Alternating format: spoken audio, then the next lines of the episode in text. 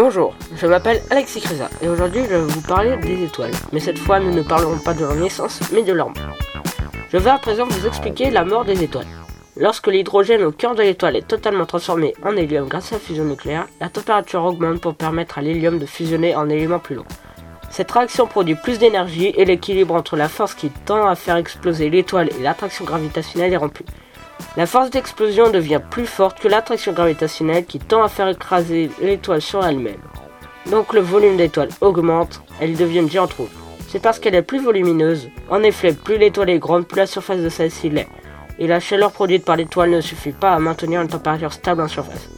Cette température diminue et l'étoile devient de plus en plus rouge. C'est la couleur des étoiles dites froides. Après tout, 30 000 degrés, ce n'est pas un congélateur. Lorsque l'étoile a fait fusionner des éléments de plus en plus lourds et que la force d'attraction prend le dessus, l'étoile se ramasse sur elle-même et éjecte ses couches externes. On obtient au centre une naine blanche de la taille de la Terre, vestige du noyau de l'étoile. Un morceau de naine blanche de la taille d'un sucre pèserait plusieurs tonnes. Cela est dû à la très forte densité de ce cadavre stellaire. Pendant ce temps, les couches externes s'éloignent, formant une sphère de plus en plus grande autour de l'étoile, une nébuleuse planétaire. Ce sont les gaz de cette nébuleuse qui vont servir à former une nouvelle étoile. Pourtant, il n'y a plus d'hydrogène. Et en fait, lors de sa vie, une étoile ne consomme que 10% de son hydrogène. Car la température de fusion n'est atteinte que dans le noyau de l'étoile. Car oui, la température de l'étoile n'est pas de 5000 degrés. Au noyau, il y fait plusieurs millions de degrés Celsius. L'hydrogène des couches externes n'est donc pas utilisé.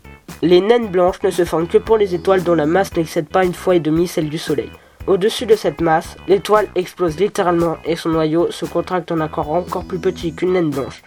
Cela crée une étoile à neutrons, si dense que le même morceau de la taille d'un sucre pèserait cette fois-ci plusieurs milliards de tonnes. Ce phénomène est appelé supernova. Durant plusieurs semaines, l'étoile devient des milliers de fois plus brillante et émet une grosse bouffée d'énergie. C'est tout pour le thème des étoiles. Merci de m'avoir écouté et j'espère que cela vous aura plu. À la prochaine.